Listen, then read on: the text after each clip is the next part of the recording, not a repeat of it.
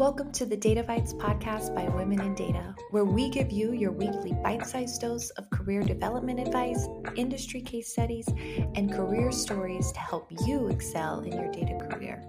Today, I have the pleasure of chatting with Soledad Alvarez del Sel, who is the head of Data and Applied AI Practice Unit at Baufest, Forbes Technology Council member, and chapter lead for Women in Data's Buenos Aires chapter. In this episode, Soledad shares the importance of listening over talking, why it's essential for leaders to find their why, and how leaders can overcome some of the challenges when leading AI and analytics teams. You'll find this episode insightful for current analytics leaders and those looking to grow their leadership skills. Enjoy! Welcome to the Data Bites podcast, Soledad. It's great to be chatting with you again. Oh, thank you so much, Cindy, for, for having me here and giving this space. I'm really honored to be here. So you had a really rich career in analytics, 15 years at IBM. You started as a SQL developer in a data warehouse project, and now you're the head of a data and applied AI practice. I'd love to know if there were some pivotal experiences along your journey that shaped your thinking to help you get to where you are today in your career journey? Oh, yeah, that is uh, a lot of time. Um, yeah, definitely. Uh, you know, I, I often reflect on my career and I definitely realize how lucky I've been.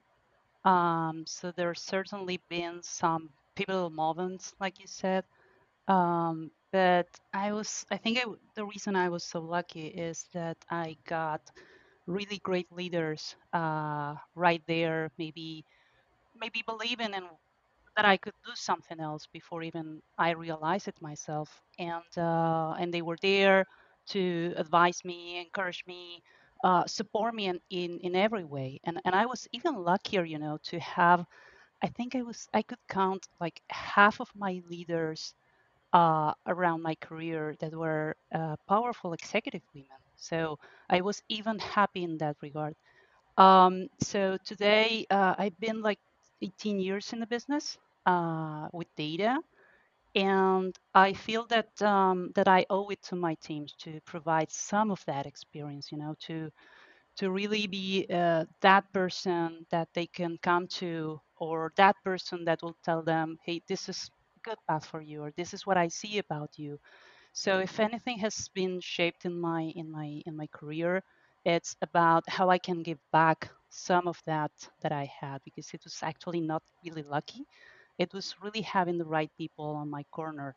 And um, well some of them i they're still there so i keep relations with with some of them. And whenever i still have to make a pivotal change in my career i know there are a couple of them that i can still talk to and um, um, um, it, it really feels great to have like i said someone in your corner that will advise you and really wish you the best. So it's uh, something that I, I really want to to provide from my from my role today.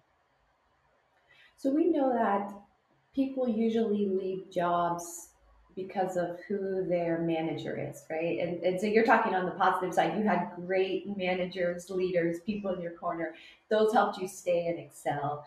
And we see on the contrary, if you don't have that, you typically leave that job. So do you have any advice for people on how to find those key people in their corner. I know, you know, on social media these days we see a lot of like green flag, red flag. Like, what's a green flag for having the right leader or the right manager?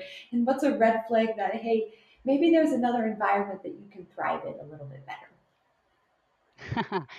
uh, that's a very interesting question. Um, you know, um, I've read uh, not a while ago something that really shocked me about leadership because it was in a way, like you said, the, the negative way maybe of leadership that is about uh, that leaders are not there just to be nice people. It's just to get your people a level of discomfort that they can handle so that they can move on. So just like a like a parent, you know, uh, I'm I'm a mom, so um, I take it really that to my heart uh, it's a way of really uh, helping people. It's not about saying yes all the time or saying what people wants to listen. So sometimes leaders have like that burden not to be nice to people. So my advice there would be uh, careful of what you sense is a red flag because uh, you know it takes two to tango. Uh, it's not just about the leader. It it really might be an experience for you to bring something out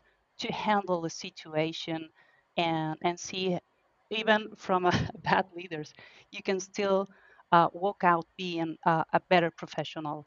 You don't really need to walk out of a, of a job. Of course there are different uh, experiences uh, but when it comes to career um, it's you know uh, like you said I'm, I'm a positive person and whatever i see it an issue i tend to be a challenge and an opportunity. So i would say uh, open up your ears and, and, and, and, and eyes and see what that experience can get out of you.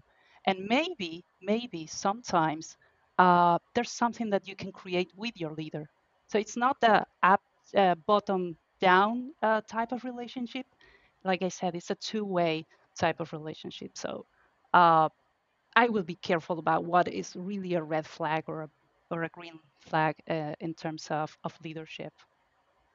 Maybe we make a new flag. It's an orange flag, which means it's a growth flag, right? Like, hey, there's an opportunity Correct. here. Love absolutely. Yeah, absolutely. Growth mindset. Absolutely. Mm-hmm.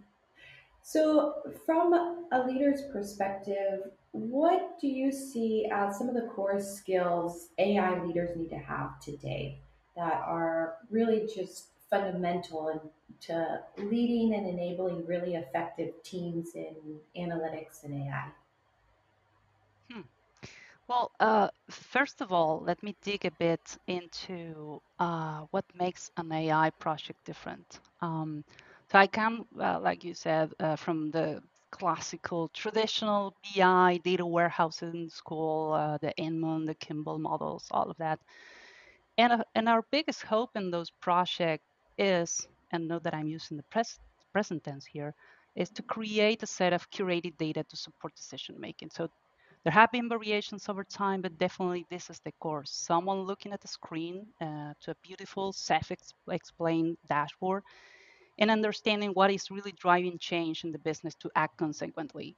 Now, AI projects has the potential and hence the beauty to not just automate some of that decision making, but also to allow for uh, core processing redesign. So they are really, some projects are really impacting people and the way that people interact and the way that people work. Uh, so that makes uh, uh, projects far more complex. For example, uh, we've had uh, some projects around uh, image recognition that to be implemented, they needed to involve some other broad areas like uh, user research, customer experience, um, software development, platform design, change management, and all of that around the need to understand what the business uh, problem or opportunity is and how all those the components could create a solution for uh, a client. And all of that before even understanding what really the algorithm was was going to be so um, so back to to the skills of an, an, an ai leader uh, i believe too that uh, having that strategic vision to detect areas of opportunities um, to be able to clearly articulate uh, those uh, needs or opportunities in a business language related with a business case and then of course understanding what the at the lowest level what the technical uh, ai solution or algorithm could really help to deliver that promise is is uh, uh, is really at the core and as well uh, ai projects have a level of uncertainty that we consultants do have the obligation to let our clients know about, which is about really having good data uh, to make things work. Um, so understanding what those risks are and how to mitigate, how to inform the client, and how to handle the the, the, the, the expectation gap with the client is absolutely critical from from the AI perspective. So you mentioned needing to have that understanding of how it applies to the business. If you're someone who has you know, spent 10, 20 years in the technical role, how do you make sure you're getting that business knowledge and that business acumen? Is there do you have any tips for people? Do you need to change your job for a little while? Is it that extreme or there's some different tactics you can take that are a little bit you know less less extreme? Well um, i think uh, well first of all uh, from the consultancy perspective there's a saying that we consultants have uh, two ears and one mouth right? So it's always about listening. It's always about listening. I don't believe uh, when someone says, well, clients don't know what they want. They really do. Maybe you're not talking to the right person or with the right level of uh, responsibility on a project. So, back to the other point, it's always staying alert um, to those situations as well but also like everything uh, be prepared right? It's like about reading about uh, what um, an industry uh, what are their core processes main kpis and understand how they relate to driving revenue or optimizing costs and try to understand. I mean we data people know better to read data and numbers and understand what's the you know the 2080 uh, so what is really what is going to really impact uh, a, a, business, a company within a specific industry. So my advice there is to get involved into the business uh, KPIs for starters as possible to understand how those relate to each other and how you can provide value. So the greatest conversations with a client is when they ask you for something and then you say, hmm, have you considered this? and you uh, you will be amazed to see the reaction of the client because then a dialogue again a, a bidirectional dialogue can really occur and great things can happen there yeah i think these are great principles because whether you work in consulting or you work in the business if you're in a technical role you usually have business partners right and so even taking a consultant type of approach within the business works. So I love that analogy of two ears, one mouth. You know, we all have two ears and one mouth. I think we forget we have double for a reason. So I think that's a really great reminder for all of us. Absolutely. Absolutely. So this environment is rapidly changing. You know, within AI and analytics, we continue to advance on technology and new methods.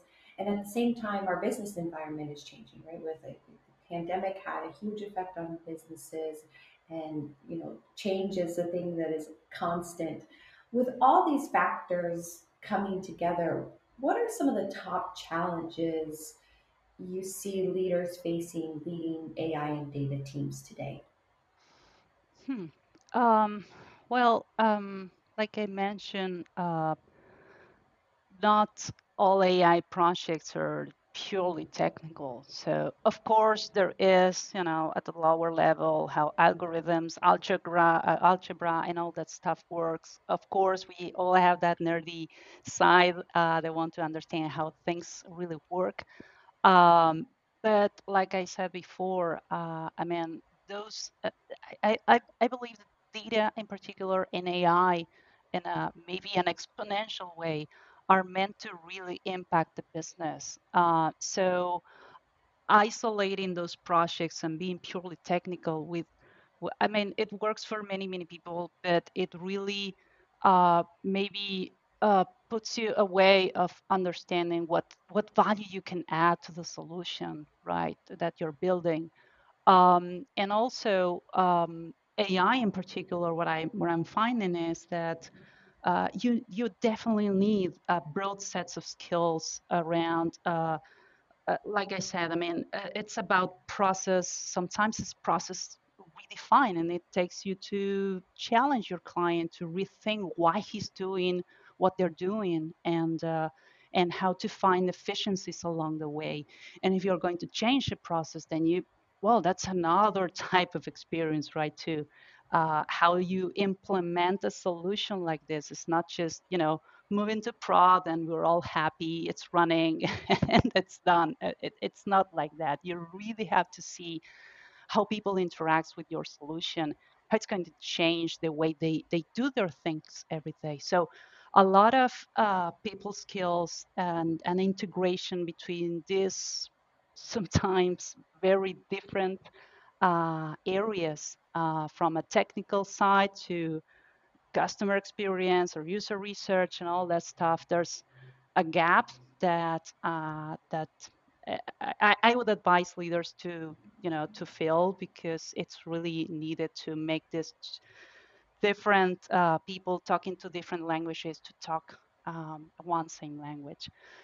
And the other thing, I think it's a big, big challenge, but for everybody, and specifically in the IT industry, is of course about how to retain talent, right? And in that regard, uh, like I said, I mean, AI and data, from my perspective, are areas of value creation. So I think it's easier for us leaders to show our teams how they are contributing with something in, in or, or creating an impact in, in a business or in, in an industry or for uh, improving other people's lives. So um, I think those are the, the, the, key things that I'm seeing right now um, in, in, in the context of AI teams. And today you are an official member of the Forbes Technology Council. Congratulations. Um, that sounds exciting um, to be leading the way in a broader sense as well.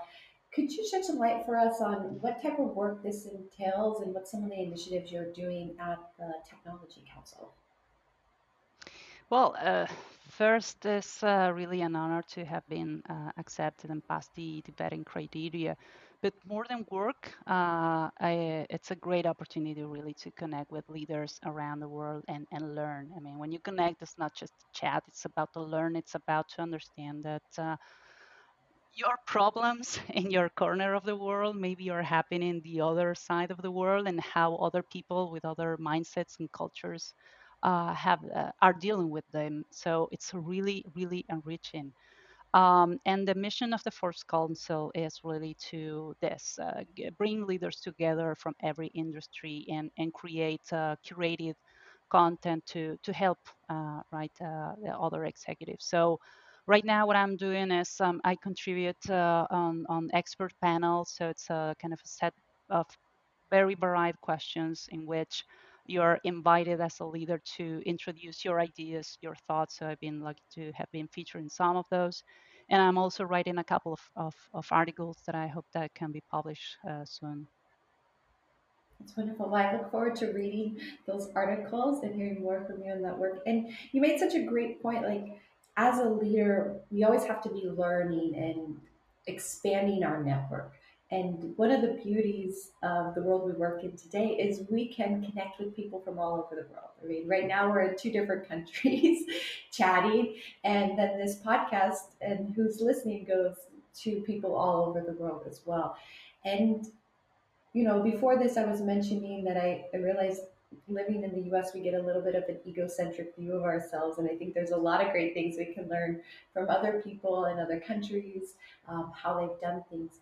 Could you shed some light for us in terms of what analytics and AI looks like in South America? You, you're a global traveler, you work with global teams. Is there a difference in how South Americans are approaching analytics from other parts of the world? And are companies innovating in ways you don't see other parts of the world innovating? Um, yeah, I, I, I, I'm based in Argentina, um, so for, for, for the audience. And yeah, I've been lucky to to have worked in the past now with, with people from other countries. Some are in, in South America, um, in Europe, or even in the US. Um, and you know, it's funny because when when it comes to what I call classical BI, data warehousing, and how to store your data, uh, I think that's kind of global issue. I mean, the, the, the same problems occur everywhere. Uh, silos of information, um, uh, people not trusting what data they see. So, in terms of analytics, um, I, I would say that the performance is pretty much the same. So and and we see it right in the in the uh, blogs and and and the and the social networks and all the, the publishing that is about these debates about uh, uh, data warehouses, data lake, oh, data lake house, data mesh. So there's there's always something new from the marketing perspective to solve all of our problems and really provide our users with a sound data quality product. So um, I, I, would say they're pretty much the same challenges in terms of analytics and BI, in terms of um, MBI, and, and in terms of AI. Um, I, I think there's still room to grow everywhere, and, and, and I think some realities in, in specific countries can really help other um, solutions really to evolve. For example, uh, when when I was uh, learning about the solution with a partner about um, uh, checking the quality of containers uh, at, at the docks, um, that solution uh, was uh, interesting in Canada.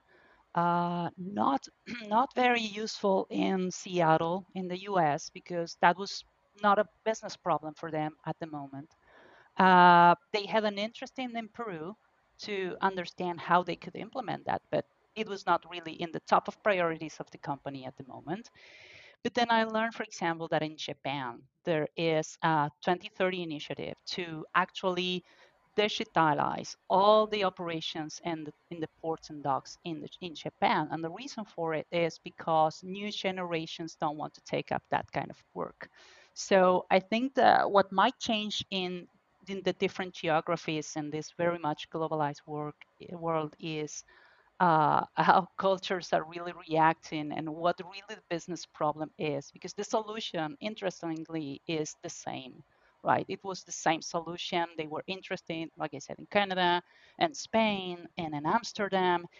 Uh, but maybe not in the US. And for Japan, it was absolutely mandatory. So it's it's really amazing how to uh, the same solution can can be really something important in one place and not in the other. Um, but but yeah, I think uh, in this very much globalized world, uh, I think all solutions are there.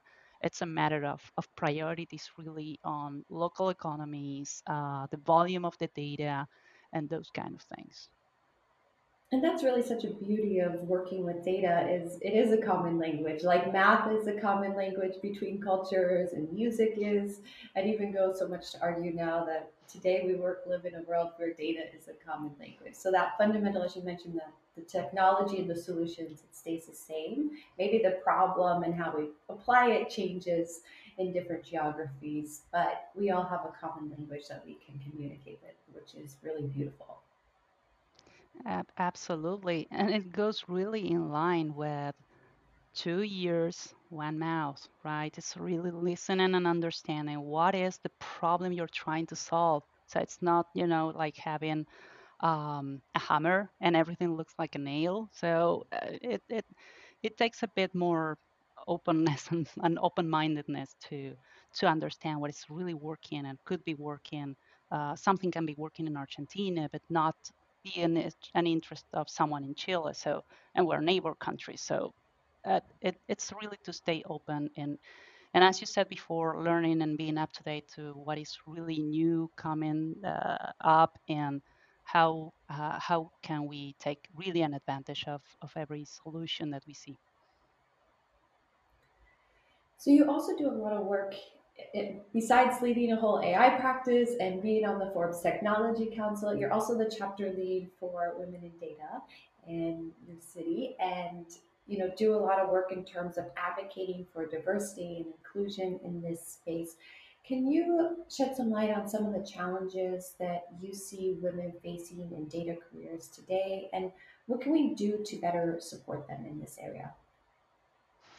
Well, I, I think. Uh challenges uh, for for women, um, and we've spoken, I think, broadly about this, but um, are really not much different. Of course, there are maybe some uh, countries in South America that uh, seem to be more open. Some others that are like like laggards, you know, and still.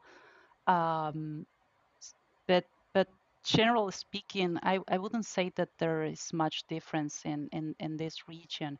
What I do see uh, uh, lately is that uh, in AI in particular, I don't see the same uh, amount of women really running for those careers. Uh, so I recently had a job posting open to, for an AI leader for my unit. And I was really shocked to see that I think maybe 10% of candidates were actually women. Um, and not that we were not looking, and of course I, I, I pay attention to all those stuff. So, so just imagine, I mean, I've, I've interviewed, I don't know, maybe 30 people and for the role, and uh, maybe three of them were really women that had the knowledge and the skills to in the AI area. In the BI side, uh, I think that uh, for some reason I, I even had like a 40% or so um, uh, ratio of, of women in my team, and not for any particular reason. They, they just were there. So what I find is that uh, closer to the business, uh, mostly around reporting, is where you find maybe women can relate more into the analytics uh, or the analyst work when it comes down maybe uh, to let's say harder areas like coding or ai algorithms then i think that tendency uh, is really lower. So what can we do about that? Well uh, keep on advocating i think. It's uh, giving them voices to make their careers and understand uh, what what what uh, I mean, this is a very fast growing space. So there is space for everybody. And these careers, I think, can be really life changing for many people. So um, just welcome everybody and trying to help them to with resources and advocating like we like we do in Women in Data. It's kind of the way to to help to bring more women to to the teams. Yes, because the opportunity is obviously there. I mean, you're hiring. I know lots of other individuals are hiring and want to find this talent. For those who are looking to move into a leadership position, then what advice do you have for them? What projects should they be looking and seeking out? What experiences should they be looking? Obviously, there's a big need to dive into more the machine learning and AI side of things. But do you have any other advice for those women looking to move into leadership roles? Um, well, um, fir- first of all, uh, be, being a leader is really uh, has brought me some of the most rewarding moments in my career. Really, uh, it gives you the opportunity to help people with their careers, with which ultimately helps to impact their quality of life. You know this very very well. Uh, so when you get to that point, is is is really amazing. Um, now, having said that, I would say three spoiler alerts uh, from my my humble opinion. So, so first of all, uh, leadership is really a call. Uh, it's not about the title. It's not about the position, um, and it's certainly not about power. So, for those looking to move into leadership roles or, or grow uh, into these careers, uh, I strongly advise to ask yourself what you what do you want to gain out of this uh, I'll, I'll just quote Simon Sinek, but it's, it's really about finding your why. Uh, not every day is easy when you're leading people.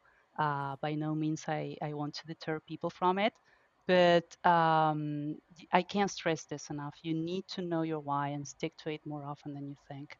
Uh, the second thing is uh, leaders are not born, they're made. So uh, there might be, I mean, you you might have skills that make it easier to learn and execute, but good leaders, like we said before, they we, we read, uh, learn, prepare, rehearse, listen to others, and more importantly, they listen to themselves. So, and when you finish all that, you do it all over again because you're always learning and you're always needing to to listen to people and yourself. Um, and, and last but not least, I mean, leadership uh, has different scopes and roles. So it's, uh, and of course, responsibilities and different skills that are required. So it's not the same to lead a team than to lead a project than to lead a unit. So they might seem the same. And of course, um, there is some intersection uh, between all of those. Uh, but this uh, this actually applies as a general career advice. You find your why again, uh, understand what you like doing, what you don't like doing. Reach out uh, if you have questions to a leader. Understand what they, what is it that they do, and just make sure you want to experiment in those areas uh, that, that, before you find in your path. So those are like general leadership advices.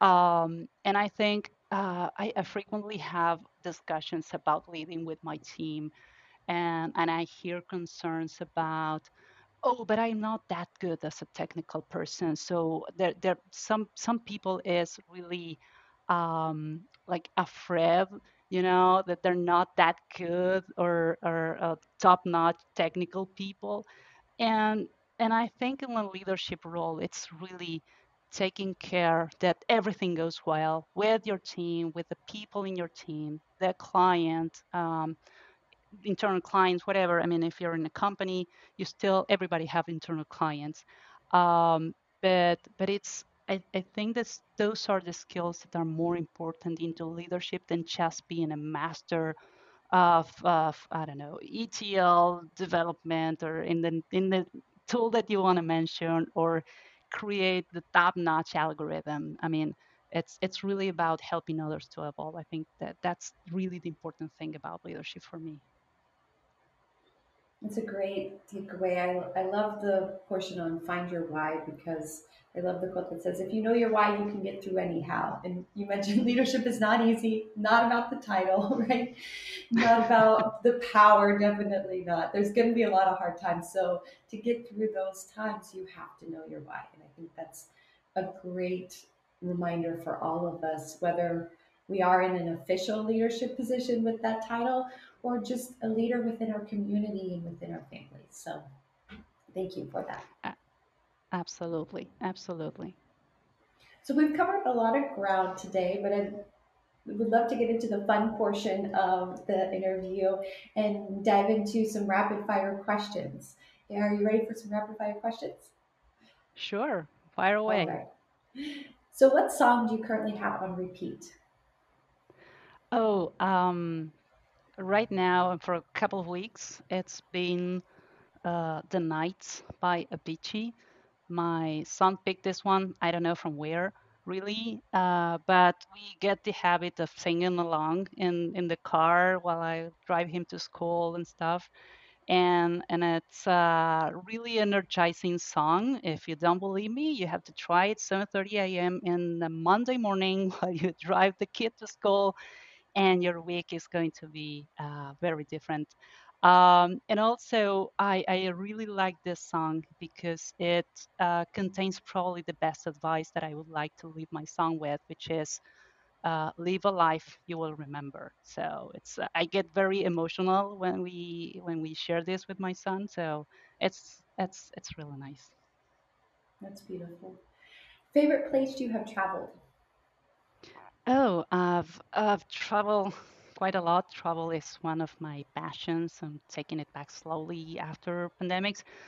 Uh, but my favorite place is really Florence in Italy. I just love the architecture, uh, what it represents as the heart of Renaissance. Uh, uh, the Duomo at dawn or sunset and Piazzale Michelangelo are probably the most magical experiences that I've had. So I absolutely recommend Florence. Great, putting it on the list. Happiness is. Uh, well, probably a cliche, really, but uh, it's about being present and enjoying the moment. Uh, it's not much more than that, not just carrying the past or looking forward too much to the future. It's just a here and now, what you have, what you don't have, and being just fulfilled the same with what you have or don't. In the next five years, I hope to. Huh. Um, well, I just said I'm not a very future type of person, but um, I hope to just uh, keep simple. I mean, keep keep on believing in what I do, and although that's kind of a lifetime hope, actually, uh, but just keeping that that mindset, I think it's good enough for me. And last but not least, to me, curiosity is Well, it's definitely the fuel to move, to um, to explore, to grow, um, to listen, to learn. It's really what moves. Uh, uh, I, I, I wish everybody, but uh, definitely someone in the data space. We've said before, it's it's really mandatory. So it's really the fuel. Thank you so much for all your insights and sharing your experiences with us. I know this will be an episode I'll come back to many times for leadership advice and just really appreciate your thoughtfulness and your compassion in the way that you lead. So thank you so much for taking the time to come on and chat with us today. Oh, thank you, Sadie, for having me here. It's been an honor and always a pleasure to talk to you. So thank you so much. And thank you, listeners. Uh, we hope that you keep learning and stay curious, and we will chat with you again soon. If you're looking for more resources to further your data career or find your tribe, we encourage you to become a member at womenindata.org. See you on the other side.